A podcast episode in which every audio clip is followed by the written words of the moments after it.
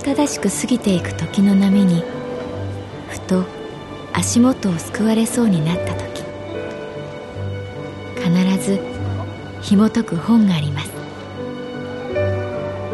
その本にはある女性の人生が描かれています。どこにでもあるごく普通の人生。でも本の中の彼女に出会うと心の湖に波紋が幾重にも広がるようにゆっくりと優しい言葉が満ちていきます。今日はどんな彼女に会えるでしょうか？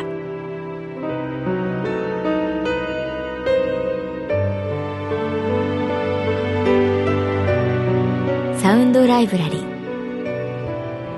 世界に一つだけの本。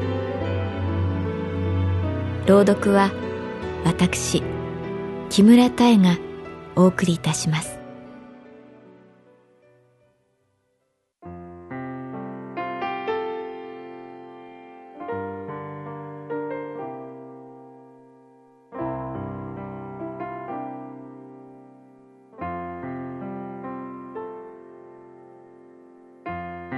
私の名前は月原かな子38歳。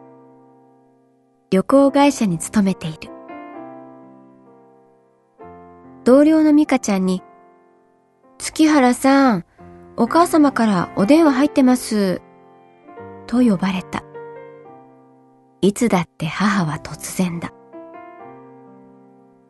今神保町なんだけどお茶しない？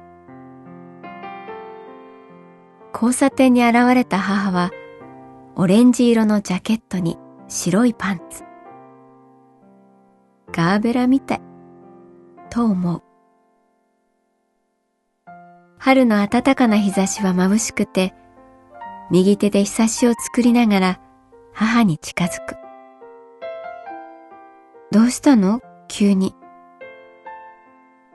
これから鎌倉、お友達と。ついでにさ、寄ったの。ごく最近美容院に行ったと思われ、母の髪はきれいな栗色に染められていた。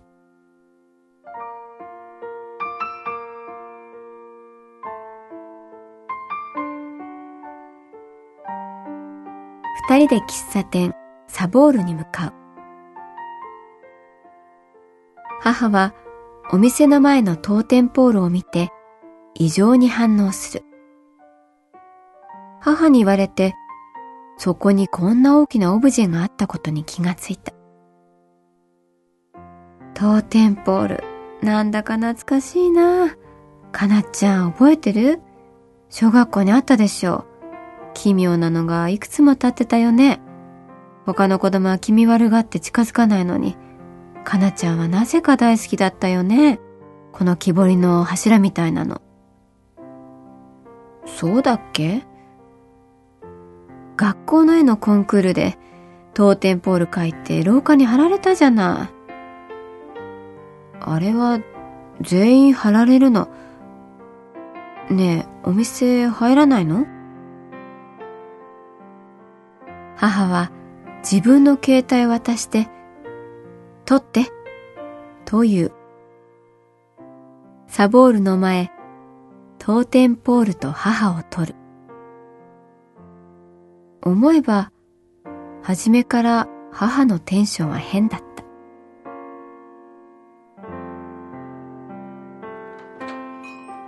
カラン。サボールのドアを開けると、コーヒーの香りに包まれた。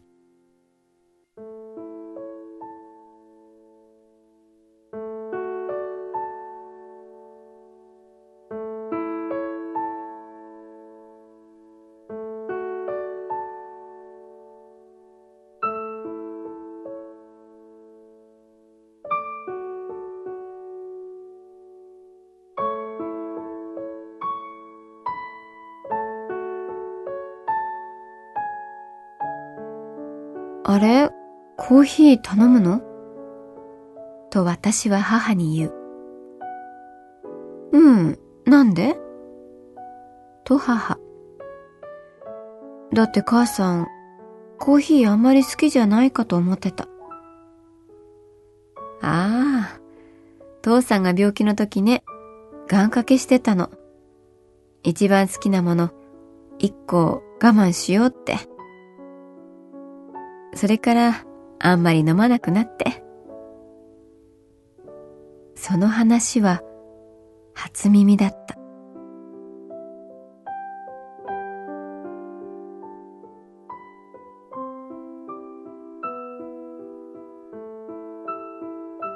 サボール店内の壁には様々な落書きがあった。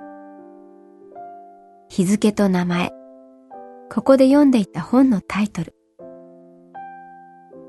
何度もこのお店に来ているのに、母といると、なんだか別の空間に思えてくる。これ、達也から来たよ。と母がバッグから取り出したのは、一枚の絵はがき。写真は、どこまでも続くトウモロコシ畑。真っ青な空。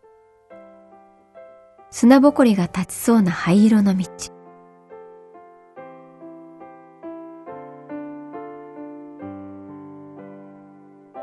書き殴った字は懐かしい弟の筆跡だった。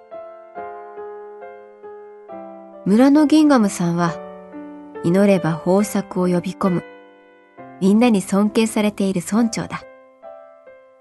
そのギンガムさんが俺に言った。アフリカが変われば世界が変わる。立つが変われば周りの人が変わる。深いね。何これ？と私。そちらはみんな元気ですか？とか、僕は元気ですとか、普通そういうこと書くでしょ？達也らしくていいじゃない。笑っている。弟は母に似ている。いつだってそうだった。二人は自分の興味を優先し、周りを巻き込む。私は父に似ていた。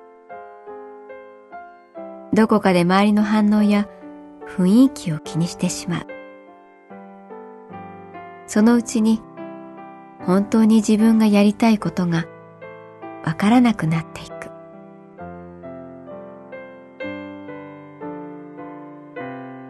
コーヒーカップに垂らしたミルクが不思議な模様を描いた。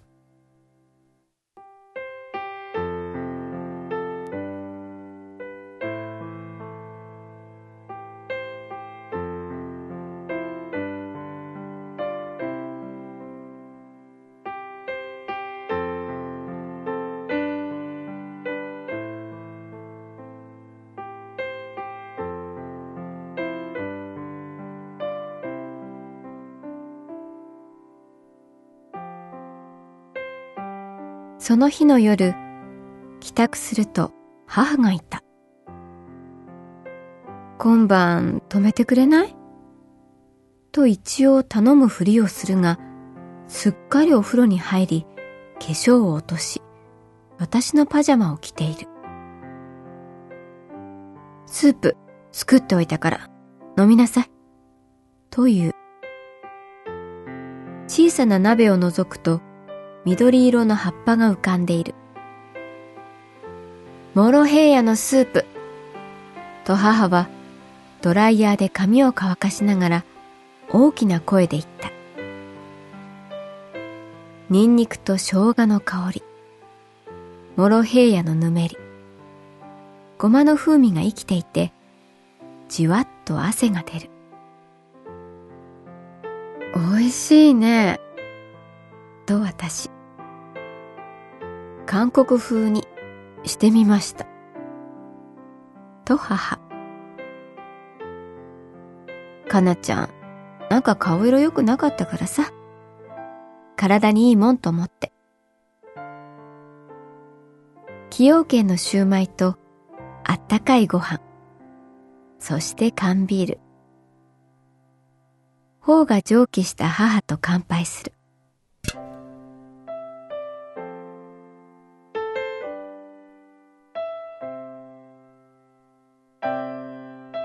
モロヘイヤってさ、古代エジプトの言葉、ムルキヤから来てるらしいんだけどね。そのムルキヤってのが王様のものっていう意味なんだって。ネットで調べた。母は得意そうに言う。鎌倉どうだったの？と聞くと、ああ、楽しかったよ。というので、写真見せてよ。と携帯を見ようとすると、かたくなに拒んだ。あれ？もしかしてデートだったの？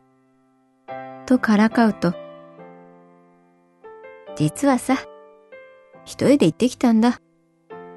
と母。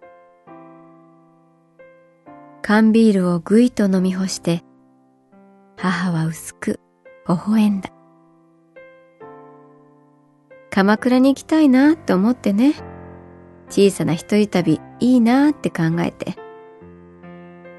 でも、実際行ってみると、そんなに楽しくなかった。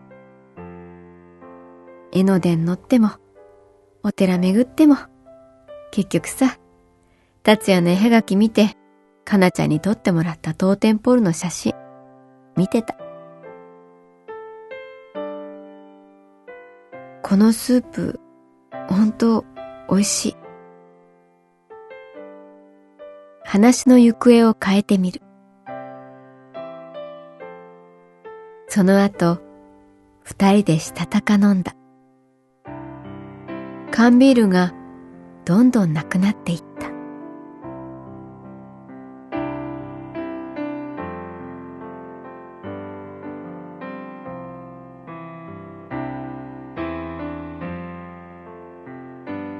気がつくと母はソファーで眠ってしまった。私はふわっと布団をかける。眠る前、母が言った一言を思い出した。かなちゃん、知ってた？当店ポールってね、家族の物語が刻まれていたりするんだってさ。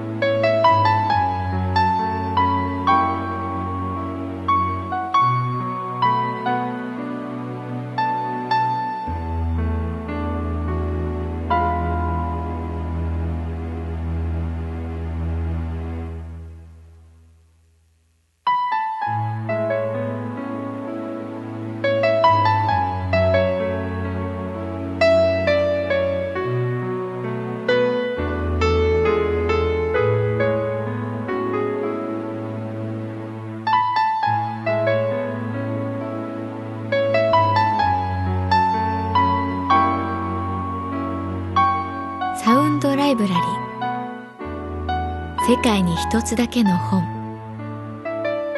作構成北坂雅人朗読は私木村多江でお送りいたしました。